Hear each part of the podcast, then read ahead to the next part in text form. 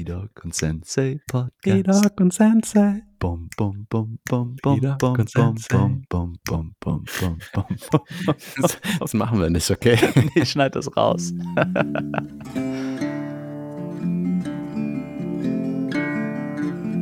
Hi, wir sind Pidok und Sensei. Heute reden wir über ein Thema, das uns etwas persönlich berührt. Und das ist Erfolg, wie man sich erfolgreich fühlt und wie man vielleicht mit Leistungsdruck und Erwartungshaltungen umgeht. Also so die soziale Komponente. Oder wie wir das, was unsere Methoden waren oder was wir darüber denken. Und da wollen wir uns heute mal ein bisschen freier langhangeln und sehen, wo wir hinkommen. Ein bisschen weniger kontrovers heute das Thema.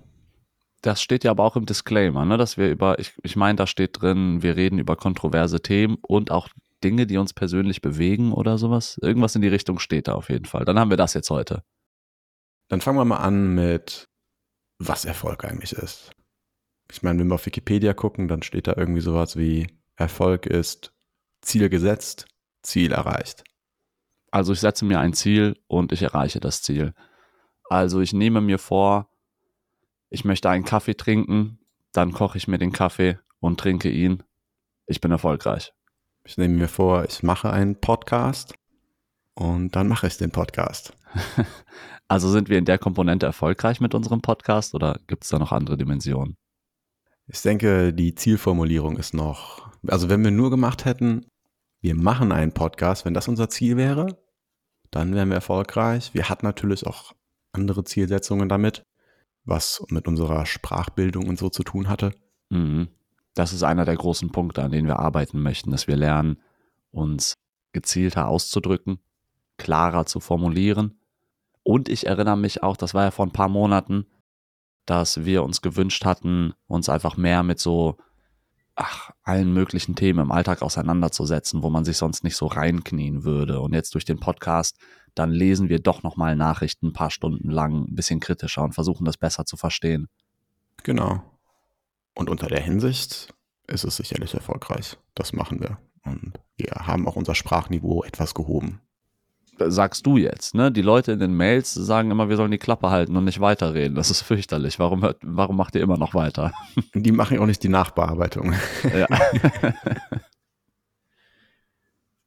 Dann haben wir ja jetzt schon mal direkt mehrere Komponenten so in unserem Podcast da reingebracht, wie der erfolgreich wird.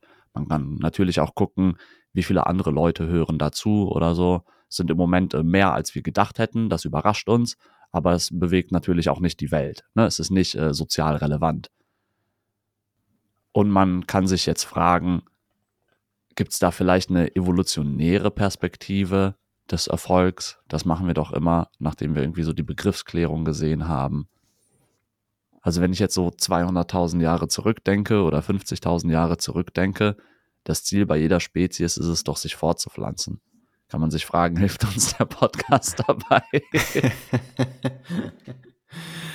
I don't know. Gibt es jetzt keinen empirischen Beweis für. Also worauf ich äh, hinaus will, ist, dass ja erstmal so als Spezies ganz grundlegend die Ziele sind, sich fortzupflanzen. Und dass das aber bei uns in so einer Gesellschaft irgendwann immer differenzierter geworden ist, weil das ist ja bei weitem nicht das einzige Ziel. Viele Leute entscheiden sich ja auch dafür, keine Kinder zu haben und was weiß ich, die Welt zu bereisen, eine Riesenkarriere zu haben. Das ist ja auch zum Beispiel bei Frauen sehr großes Thema, dieser Unterschied von Muttersein und Karriere haben. Und beides kostet einfach sehr viele Zeitressourcen. Und oft wird es so dargestellt, als sei beides nicht miteinander vereinbar. Das ist dann so eine sehr große Diskussion. Die evolutionäre Perspektive hier ist natürlich irgendwie aus so einer sehr distanzierten Position. Ne? Also da guckt man als Wissenschaftler auf eine Spezies. Das passt natürlich nicht ganz zu dem Individuum. Irgendwie hat das ja nicht der Blick, den man auf sich selbst hat.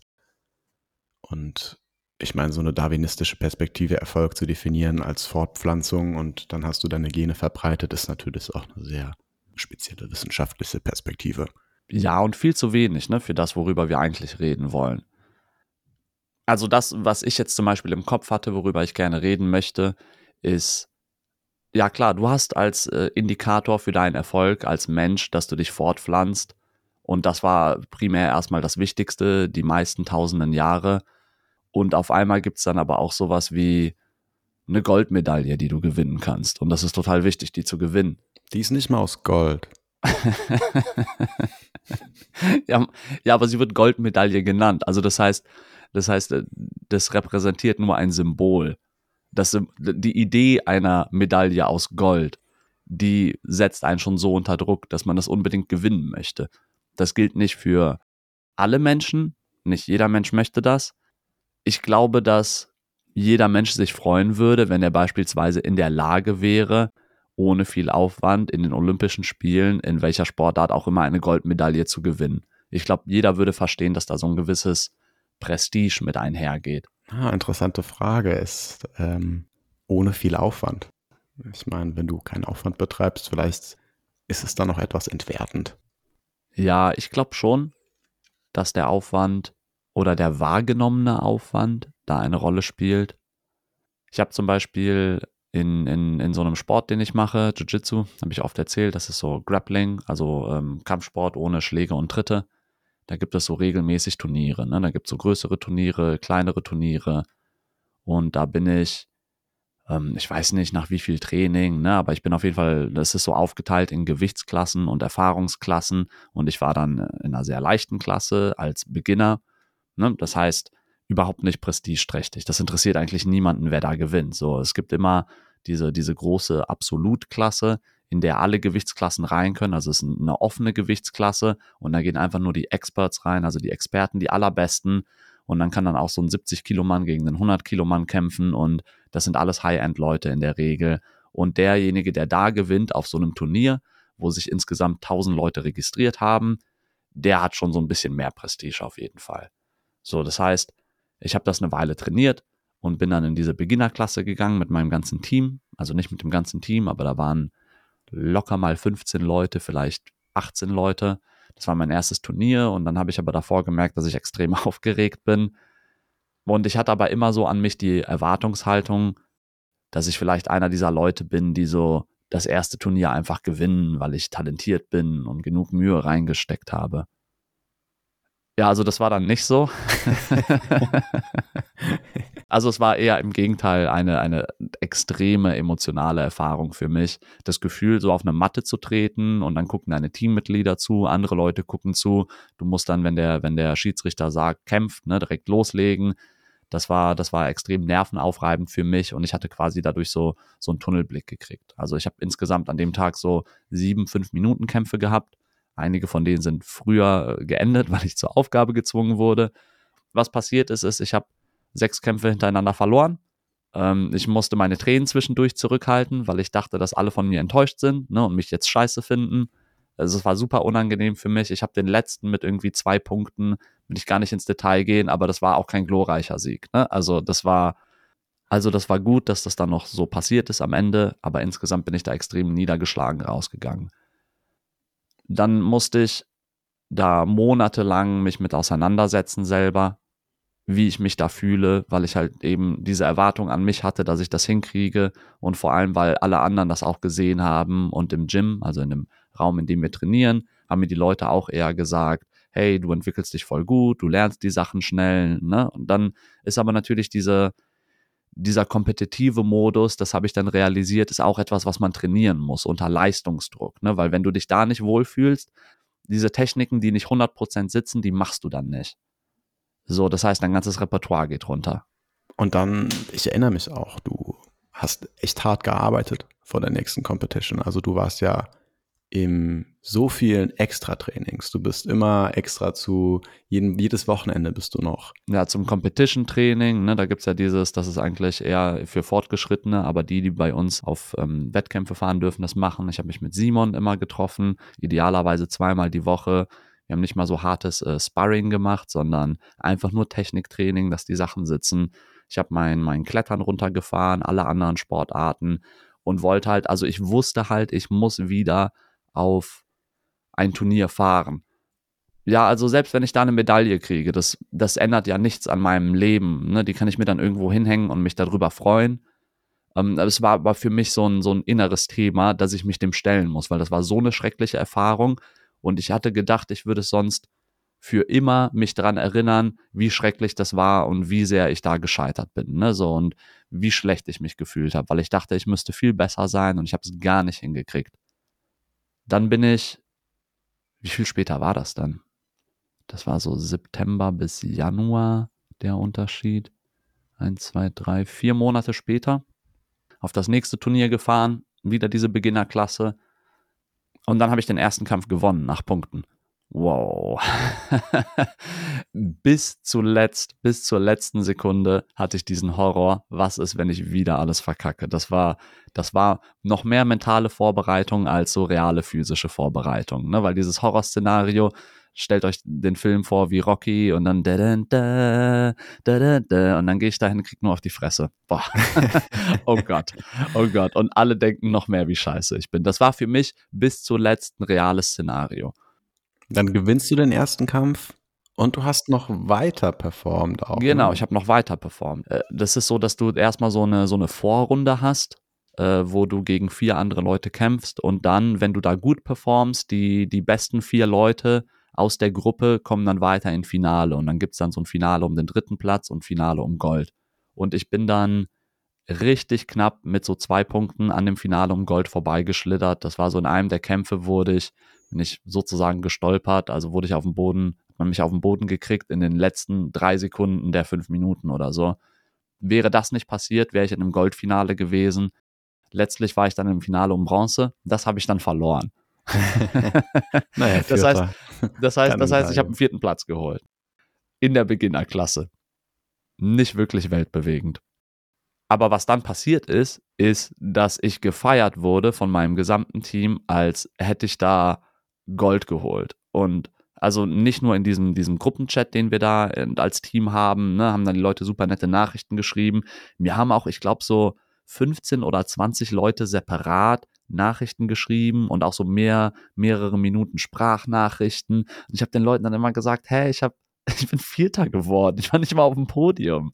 Was ist los bei euch? Das ist die Beginnerklasse. Und wir haben auch den, den Jan Kögel, habe ich mal erwähnt, der Nerd-Gorilla, der ist extrem talentiert.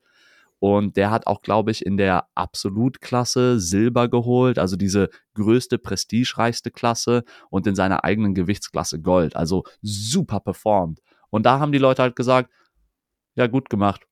Warum hast du gegen den einen verloren? Qualitativ seine Leistung war halt ein hundert, ein tausendfaches, ne?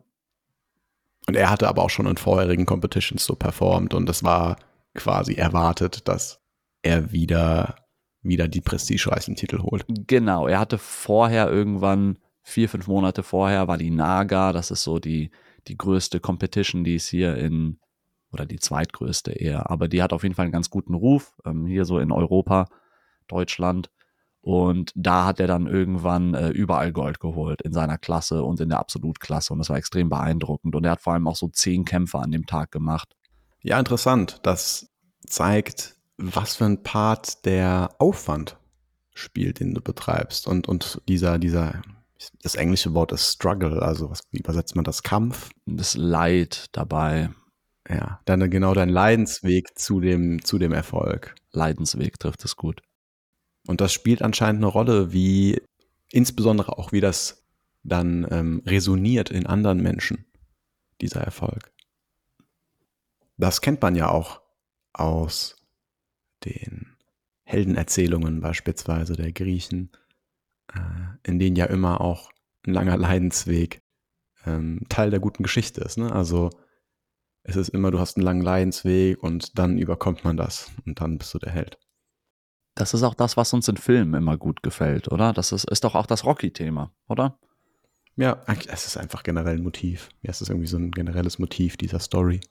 Ja, aber nicht nur ein Motiv für so Filme und Bücher, sondern ein Motiv in unserer Kultur, würde ich sagen. Das ist ja was, was uns inspiriert. Und diese Inspiration, die kann ich nicht so richtig erklären. Also jetzt nicht, dass ich die Leute inspiriert habe, aber viele meiner Trainingspartner haben erstmal gesehen, wie ich mental gelitten hatte nach dem ersten Mal und wie schlecht es mir danach auch ging. Und ich habe ganz ehrlich, ich habe auch danach mich gefragt, warum ich überhaupt den Sport mache und ob ich nicht damit aufhören sollte. Also so, ich habe wirklich das in Frage gestellt und ich habe das auch so unnötigerweise ein bisschen aufgebläht. Also ich habe das dann auch direkt auf meine Person bezogen. Und das muss man ja auch unterscheiden. Also es war eigentlich nur eine schlechte, sehr schlechte sportliche Performance an einem Tag, wie so ein punktueller Abruf. Stellst dir vor, wie so an der Börse, wenn du Aktien folgst und dann sind die Aktien an dem Tag gecrashed. So, und das war meine Performance an dem Tag. Das heißt ja nicht, dass ich insgesamt immer schlechte Werte habe oder auch immer so schlecht sein werde oder dass das nicht auch ein Teil des Besserwerdens ist. Letztlich war es eine Lernerfahrung, ne? aber es hat mich mental extrem belastet, weil ich solche Wettkampferfahrungen auch gar nicht kannte.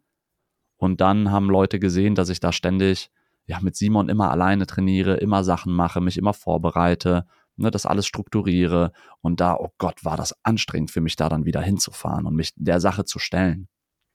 Was für eine Rolle glaubst du spielt Erwartungsdruck und, und ja, vielleicht die, deine eigene Erwartungshaltung an dich selbst in diesen Situationen? Insbesondere, wenn wir zurückgehen zu dieser ersten Competition, wo du dich danach so schlecht gefühlt hast.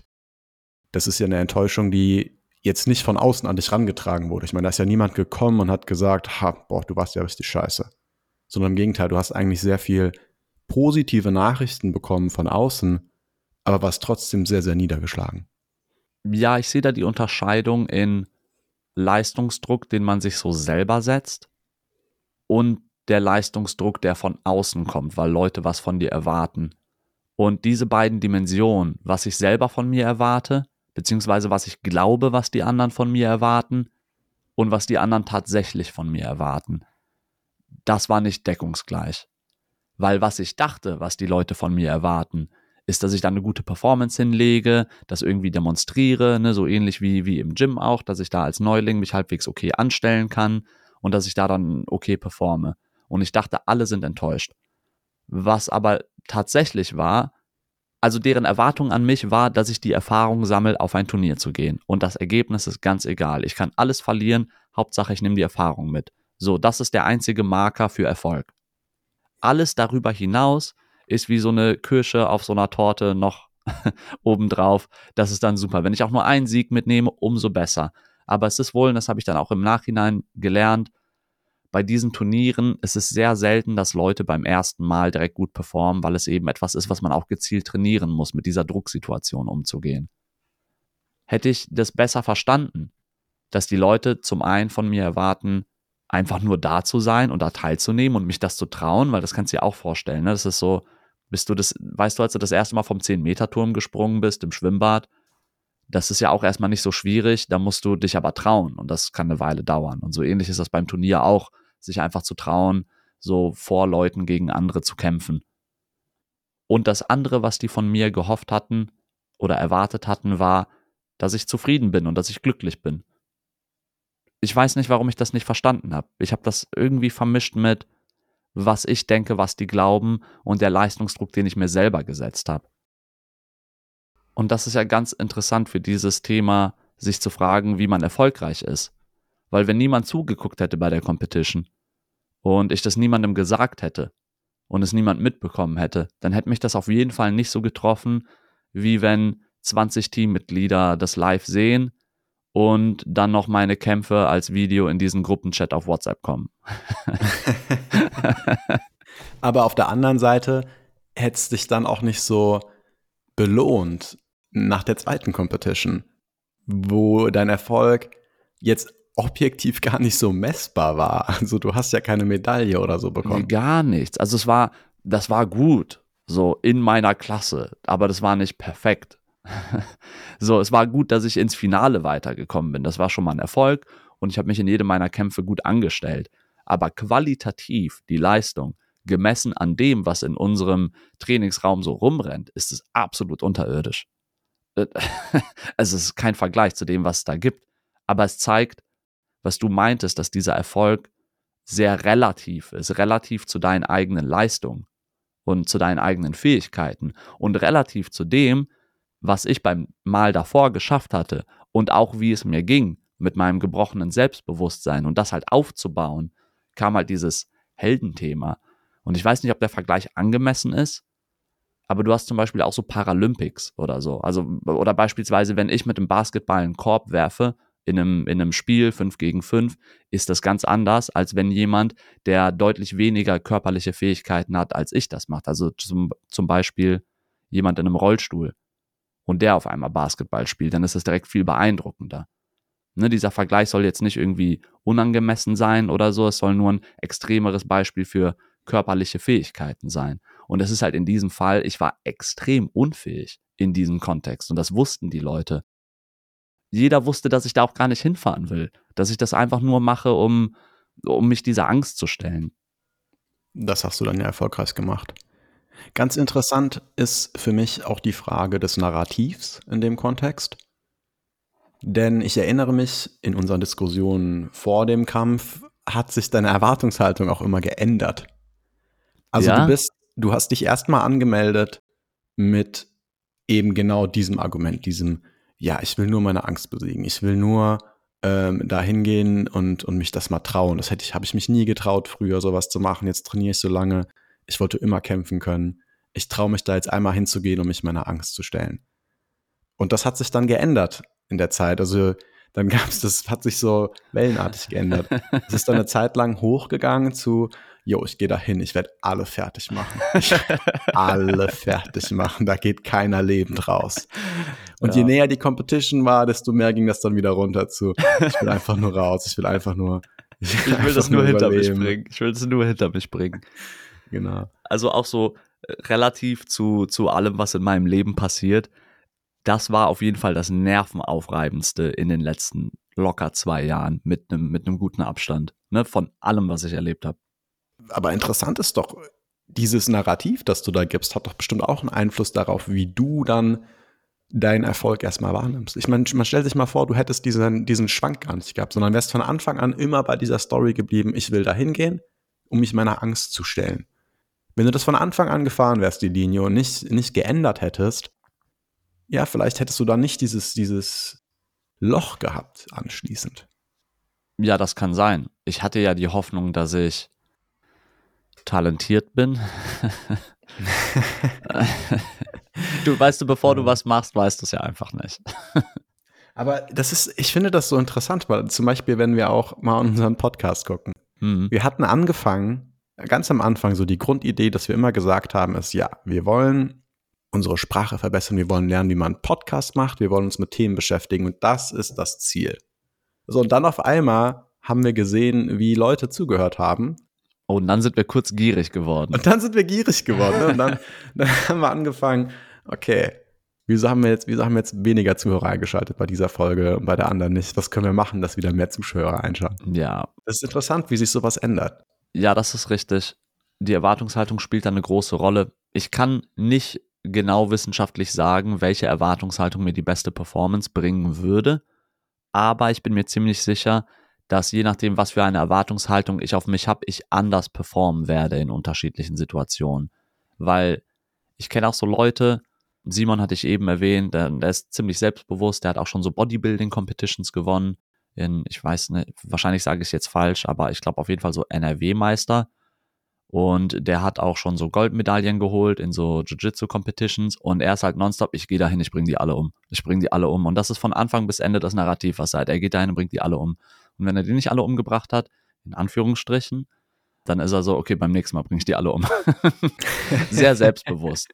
Ich glaube aber, die meisten haben da eher so Schwierigkeiten mit mit so einem Mindset da reinzugehen. Und das ist ja das, was bei mir passiert ist, dass ich, ich hatte natürlich auch diese Haltung, ich krieg das hin. Und dann habe ich realisiert, wie nervös ich bin. Und dann war das, was real passiert, so weit weg von meiner Erwartung, dass die Enttäuschung so groß war. Wenn du ganz oben am Ende der, der Nahrungskette in den größten Wettkämpfen teilnimmst, dann brauchst du dieses Mindset, dass du alle besiegst, dass niemand dich besiegen kann ich glaube, das ist wichtig. Aber da, wo ich jetzt gerade unterwegs bin, was ja so sehr, sehr anfängerlastig ist, ist es wirklich wichtig zu sehen, das ist alles Teil meines Fortschritts und meiner Weiterentwicklung. Und ich darf das nicht auf meine gesamte Person beziehen, was ich da ja aber nach, der, nach dem ersten Wettkampf gemacht habe. Und jetzt bin ich immer noch nervös, wenn ich auf einen Wettkampf fahre. Es ist bei weitem nicht so dramatisch wie bei den ersten Malen. Aber ich weiß, ich kann da hingehen und alles verlieren Das wird mich auch ein bisschen belasten, aber ich weiß ja gut, dann ist dieser Tag schlecht gelaufen. Meine Performance punktuell an dem Tag war schlecht. So ähnlich wie wenn man in der Schule, da gab es auch immer diese Schularbeiten oder Klausuren. Nur wenn du an einem Tag eine 6 in Mathe kriegst, heißt das nicht, dass du kein Mathe kannst. Das heißt, dass du in dieser punktuellen Wissensabfrage das nicht konntest. Oder wenn jemand durch seine Führerscheinprüfung durchfällt. Da erinnere ich mich, da gab es Leute, die sind durch die praktische Prüfung durchgefallen und die waren total enttäuscht. Warte, Philipp. äh, sorry? genau, dann kennst du das ja. Und man stellt sich total in Frage, ich kann gar nicht Auto fahren und oh Gott, und alle anderen haben das aber geschafft. Das ist doch genau die Situation.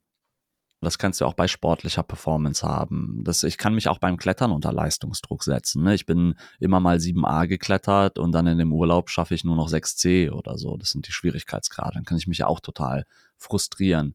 Statt halt zu sagen, hey, das ist alles Teil des Prozesses. Vielleicht war ich an den Tagen nicht so fit. Vielleicht war ich ein bisschen aufgeregter als sonst. Insgesamt geht es vorwärts.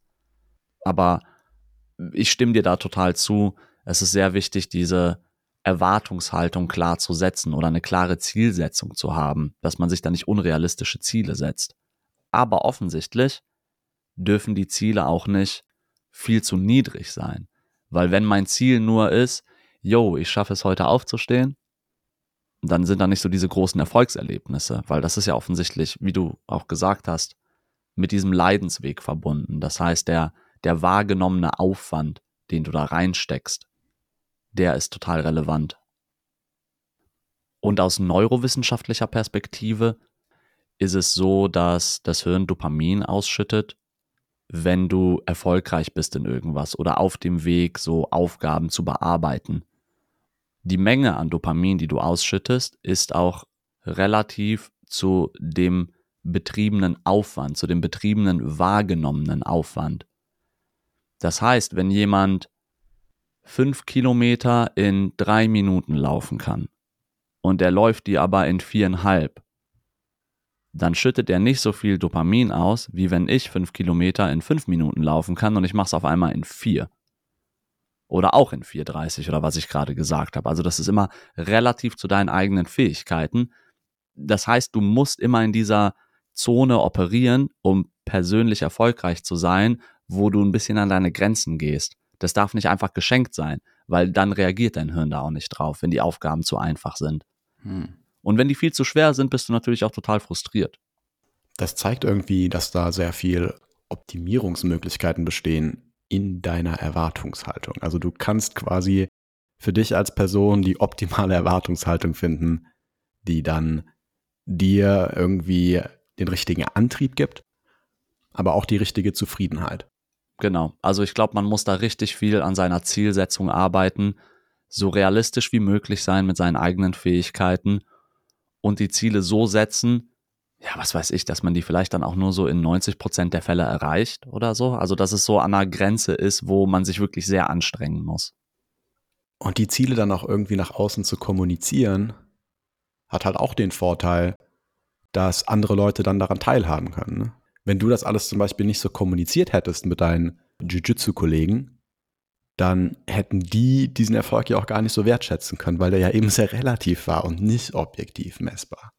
Ja, das stimmt.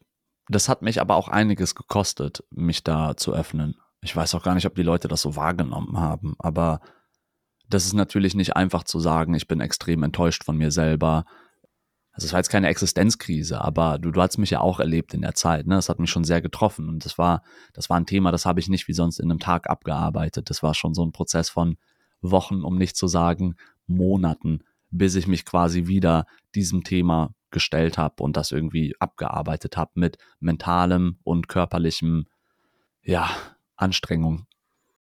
Es ist interessant, ich kenne das auch aus meiner Studienkarriere dass gerade in jüngeren, in, also in den Anfangssemestern, Bachelor und Master, es mir sehr schwer fiel, Schwierigkeiten zuzugeben. Also das hat dann extrem viel damit zu tun, dass ich irgendwie die Erwartung habe, auch als intelligent wahrgenommen zu werden. Das heißt, ich würde oft Fragen nicht stellen, die eigentlich sehr sinnvoll wären, wenn ich sie stellen würde. Du hast ja aber auch gerade im naturwissenschaftlichen Bereich diese Superbrains, diese Megagehirne um dich herum. Das kann einen natürlich auch unter Leistungsdruck setzen, wenn da Leute sind, die, die haben dann äh, ihr Abitur gemacht, da warst du gerade in der Grundschule oder so. also da gibt's ja so, das ist ein bisschen extrem jetzt, aber. Aber ich meine, es gibt ja auch gar keine Notwendigkeit, dass man sich unbedingt mit denen vergleicht oder gleichsetzt. Also da, es hat ja auch wieder was mit dieser Erwartungshaltung zu tun, die du an dir selbst hast. Und du findest ja trotzdem deine Nische und ich meine, du kannst ja trotzdem mit einer gesunden Erwartungshaltung da erfolgreich sein, auch wenn du vielleicht nicht der Allerbeste bist.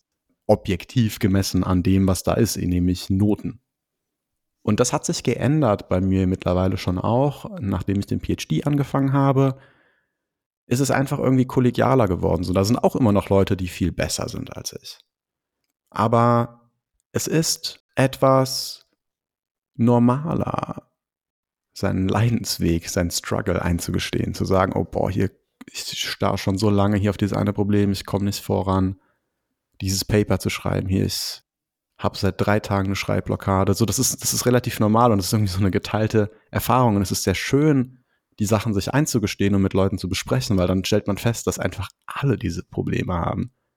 Und das war, das war eine sehr schöne Erfahrung eigentlich, dass man da sehr offen drüber redet und es nicht so in früheren Studienjahren, wie gesagt, hatte ich eher das Gefühl, dass es sehr konkurrenzartig ist aber das hatte, denke ich, auch mehr mit meiner Einstellung zu tun und mehr, wie ich damit umgegangen bin und wie meine Erwartung an mich selbst war und sich das irgendwie jetzt geändert hat. Also erstmal klingt das so, als hättet ihr ein ziemlich gutes Team da gerade bei dir. Ja, das stimmt. Das klingt hervorragend. Dann dieses Konkurrenzartige. Ich erinnere mich, da hast du in Bonn gewohnt.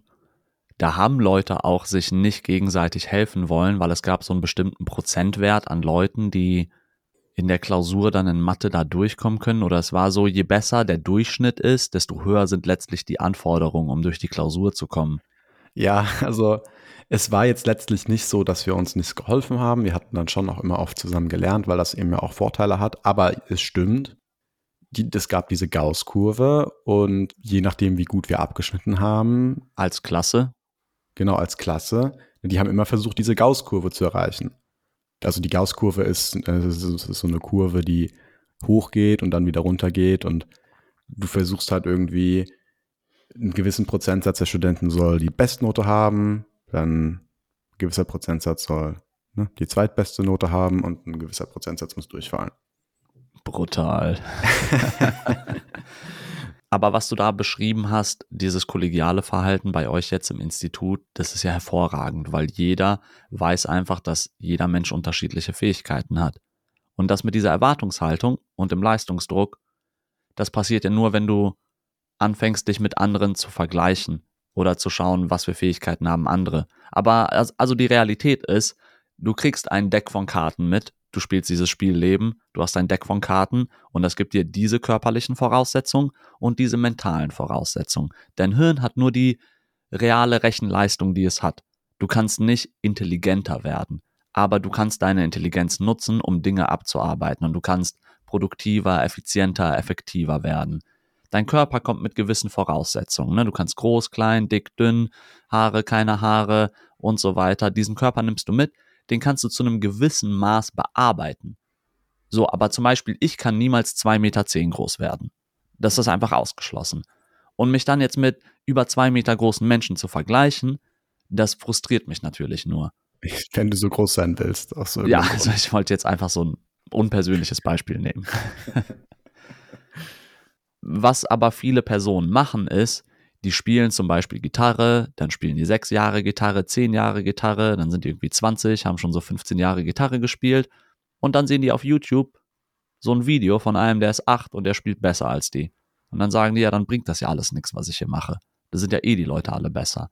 Und dadurch, dass wir so globalisiert vernetzt sind, nee, global vernetzt sind, wirst du immer Leute sehen, die besser sind als du, außer in dem einen Ausnahmefall, wo du die eine Person bist, die wirklich die beste Person ist. Aber das trifft ja nur auf eine Person zu.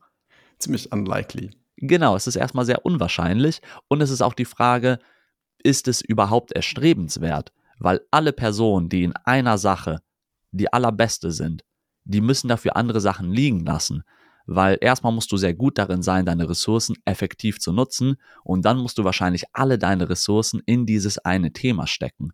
Und mir persönlich zum Beispiel ist es viel lieber, dass ich irgendwie so fünf oder acht oder zehn Hobbys habe, die ich in meiner Freizeit betreibe. Und in allen bin ich okay.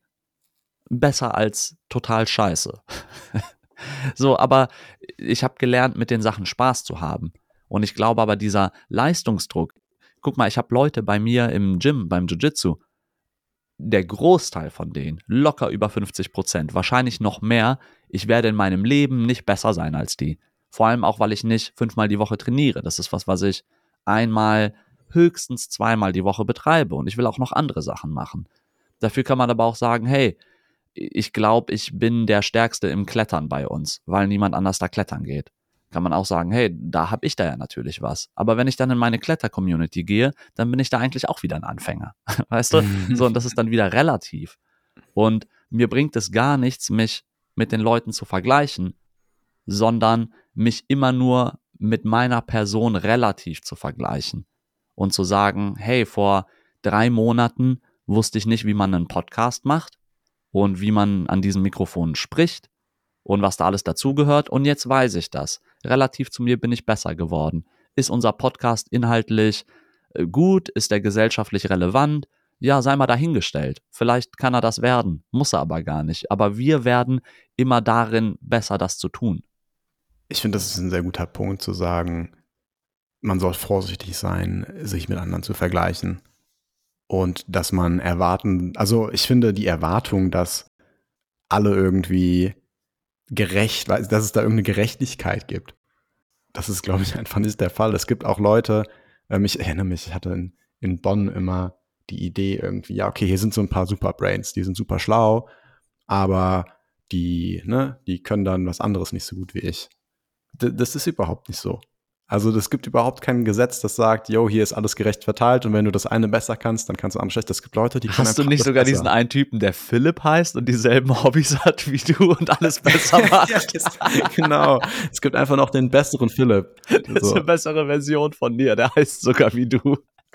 Der, der, macht viel besser Mathe, der klettert viel besser. Ja, der pusht der mehr besser? auf der Bank. Ja. So.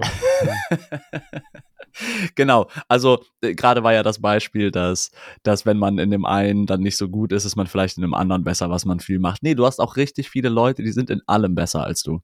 Ja, und damit muss man sich einfach abfinden. Das ist einfach so. Ja, das denke ich auch. Und man kann eben gucken, dass man relativ zu sich da vieles bewegt kriegt. Und das, das hilft einem weiter. Ich frage mich, ob das was Natürliches ist, dass man sich vergleicht mit anderen. Ich glaube schon, dass das irgendwie von Anfang an mit drin ist, oder? Dieser Ehrgeiz auch zu gewinnen und so, das hat doch alles mit damit zu tun, dass man sich auch eben mit anderen vergleicht. Also es ist schon etwas sehr Normales, das zu tun. Es ist auch was Gutes, dass du diesen Ehrgeiz hast oder dich mit anderen vergleichst und dieses Erfolgsgefühl, wenn du als Kind Fußball spielst oder so und dann schießt du ein Tor. Das ist ja unglaublich. Es, es gibt auch diesen Trend, ich weiß nicht, ob man das Trend nennen kann, aber dass niemand mehr gewinnt in so Turnieren. Also da gibt es so einige Eltern, Elternbewegungen, die sich dafür eingesetzt haben, dass alle eine Siegerurkunde kriegen, dass am Ende keines der Teams gewinnt. Und ich finde das problematisch, weil deine Leistung ist ja auch so motiv also kommt ja von der Motivation, gewinnen zu wollen. Und wenn du diese, diese Motivation des Erfolgs, erst auf dem Podium zu sein, einfach rausnimmst, dann beraubst du unter Umständen die Kinder auch äh, einer ganz wichtigen Komponente, dass die eben gewinnen wollen. Weil ich weiß, da gibt es einige, die sind benachteiligt, die sind unsportlich, die schneiden dann nicht so gut ab. Aber macht es nicht mehr Sinn, da einfach zu sagen, hey, so läuft das. Einige springen höher als andere und das gucken wir uns an. Und einige versuchen dann extrem hoch zu springen. Und wie kann man die Energie vielleicht gut nutzen? Die, oder vielleicht, wie kann man auch diese negative Energie, die eben durch eine Niederlage kommt, produktiv nutzen für seinen, für seinen äh, langfristigen Erfolg. Ja. So wie du das vielleicht äh, gemacht hast, eben mit deiner ersten Jiu-Jitsu-Niederlage. Du sagst ja, es wäre sehr einfach gewesen, ich will das nicht mehr machen. So, ja. du warst, das war so eine schlechte, fast schon traumatisierende Erfahrung. Das war traumatisierend. Ich hatte posttraumatische Belastungsstörung, glaube ich. also jetzt äh, Spaß beiseite. Wenn ich daran gedacht habe, zum Beispiel beim Autofahren, konnte ich so körperliche Reaktionen nur durch Denken daran hervorrufen. Also dass ich so ein bisschen so dann unangenehm geschwitzt habe oder so. Oder mein, mein, ähm, genau, mein Herzschlag ist einfach ein bisschen hochgegangen, wenn ich nur daran zurückgedacht habe.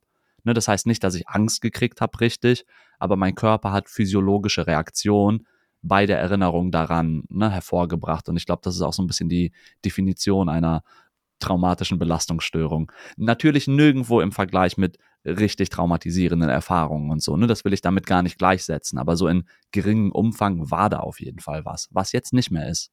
Da gibt es Graduierungen natürlich. Also. Ja, und Stichwort, dass ich auch einfach hätte aufhören können. In dem Fall war es gut, dass ich nochmal hingegangen bin für meine persönliche Entwicklung aber oft, was mich dann auch stört, ist, wenn du mit Dingen aufhörst und dich entscheidest, das gehört nicht zu meiner Person, kennst du das, dass dann Leute sowas sagen wie, oh, das ist ja so schade, dass du das nicht mehr machst oder ne, dass du das vielleicht auch nicht mehr hingekriegt hast, dass du da nicht gut genug für warst. Zum Beispiel gibt's ja auch Leute, die spielen zehn Jahre lang ihr Instrument oder sind fünf Jahre lang sehr erfolgreich in einem Job und dann hören die auf damit.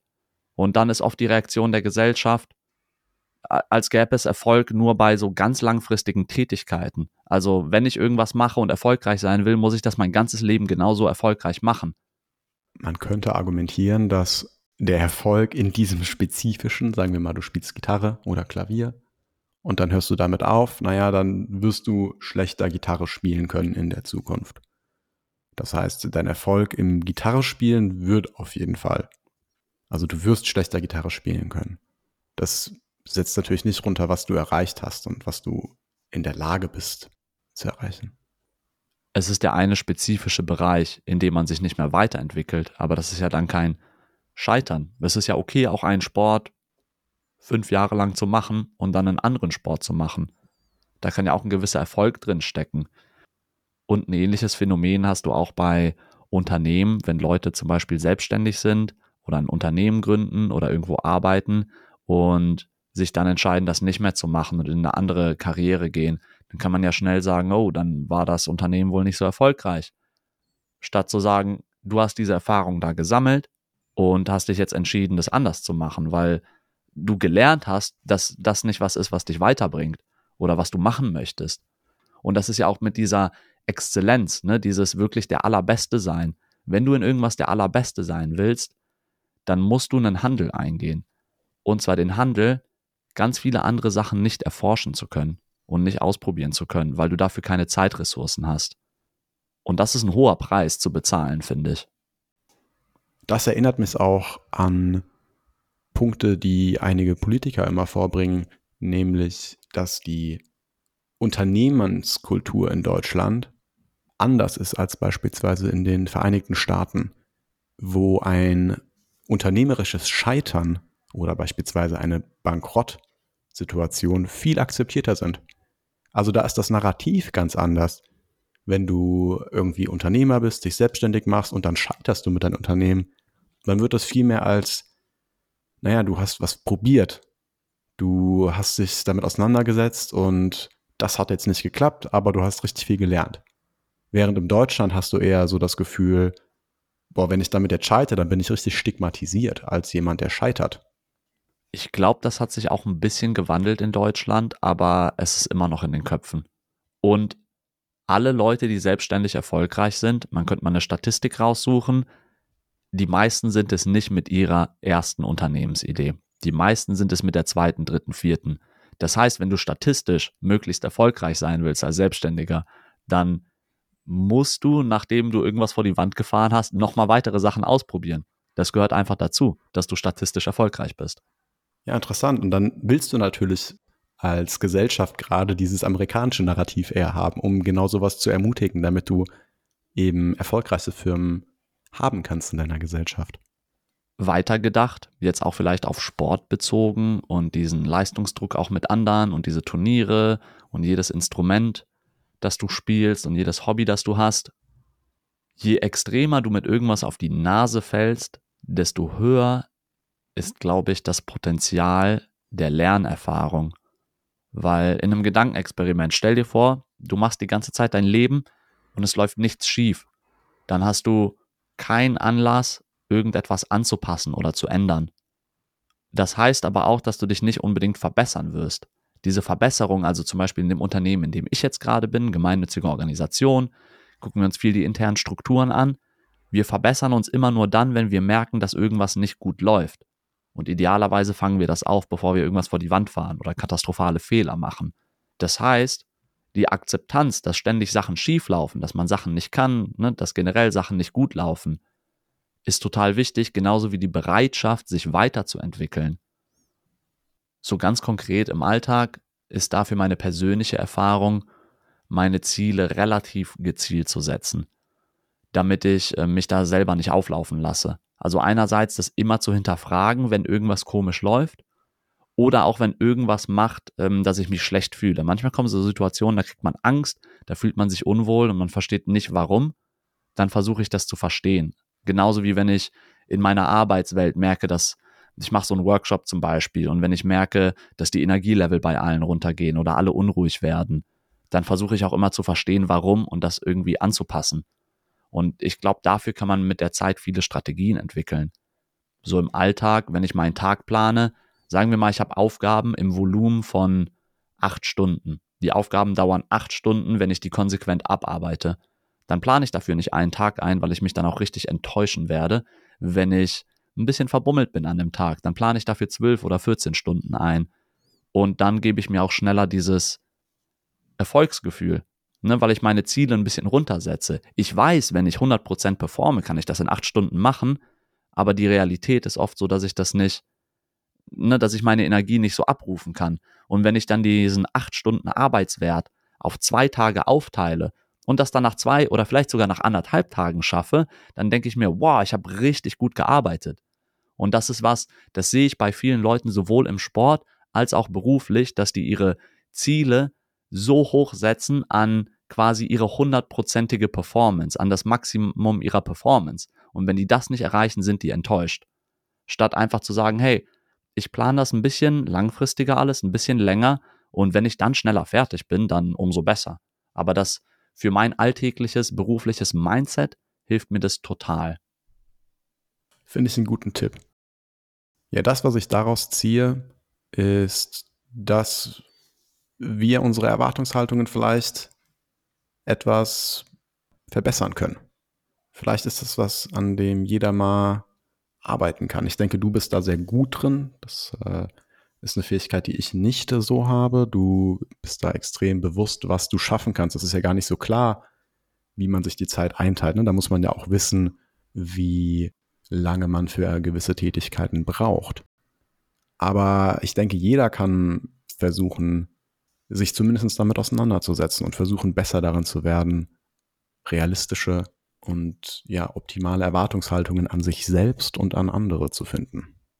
Und sich aber auch in andere hineinzufühlen und mehr zu verstehen, was die von einem erwarten. Ich finde zum Beispiel auch, das kannst du sowohl mit Freunden machen als auch beruflich, zu fragen, was erwartest du hier von mir? Also wir haben in, in meinem Unternehmen, ähm, wenn wir da so neue Projektgelder für irgendwas haben, eine der Sachen, die wir als erstes machen, ist immer, okay, wer sind die Stakeholder und was erwarten die von uns? Das heißt, ich schreibe einmal auf, was sind unsere eigenen Ziele, aber ich schreibe auch, und das ist wichtig, das schriftlich zu machen, die Ziele auf oder die Punkte, die für alle Stakeholder das Projekt dann erfolgreich machen. Okay, der Geldgeber hat diese Erwartungshaltung an uns und der möchte das und das Papier am Ende sehen. Die Partner wünschen sich das und das und da einfach mit den Leuten zu reden, was die erwarten, weil oft geht diese Erwartungshaltung einfach total daneben. Und ne, das ist ja wie in dieser Competition, wo ich dachte, alle finden mich total scheiße. Die, die wollten einfach nur, dass ich glücklich bin. Und ich habe deren Erwartungen an dem Punkt nicht erfüllt, wo ich so frustriert mit mir selber war, weil mhm. ich dachte, die finden mich scheiße. Genauso auch in einem Berufskontext. Ne, wenn du Mathe machst oder du machst da ja deinen Doktor gerade, dann redest du auch mit deinen Supervisern, heißen sie, was die von dir erwarten und was du realistisch liefern kannst.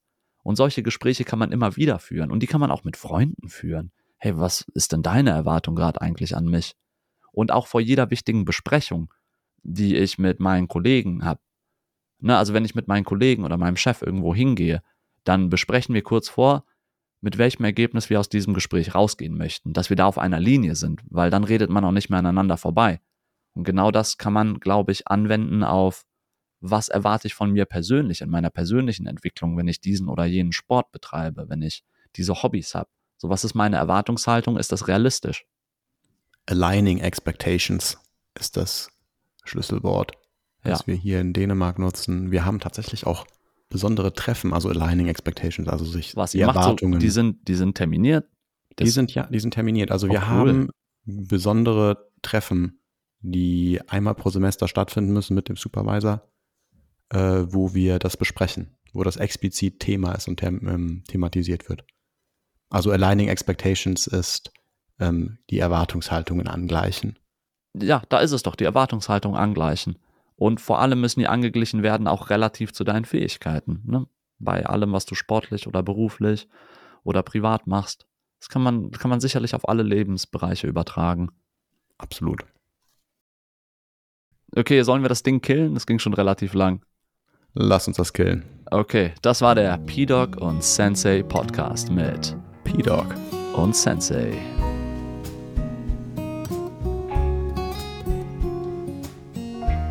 Wenn ihr interessante Gedanken habt zu dem Thema Erwartungshaltung und Leistungsdruck, dann sendet uns diese bitte an pdog.sensei at gmail.com und vielleicht erwähnen wir diese Gedanken in der nächsten Feedback-Episode. Wir freuen uns auf jeden Fall von euch zu lesen.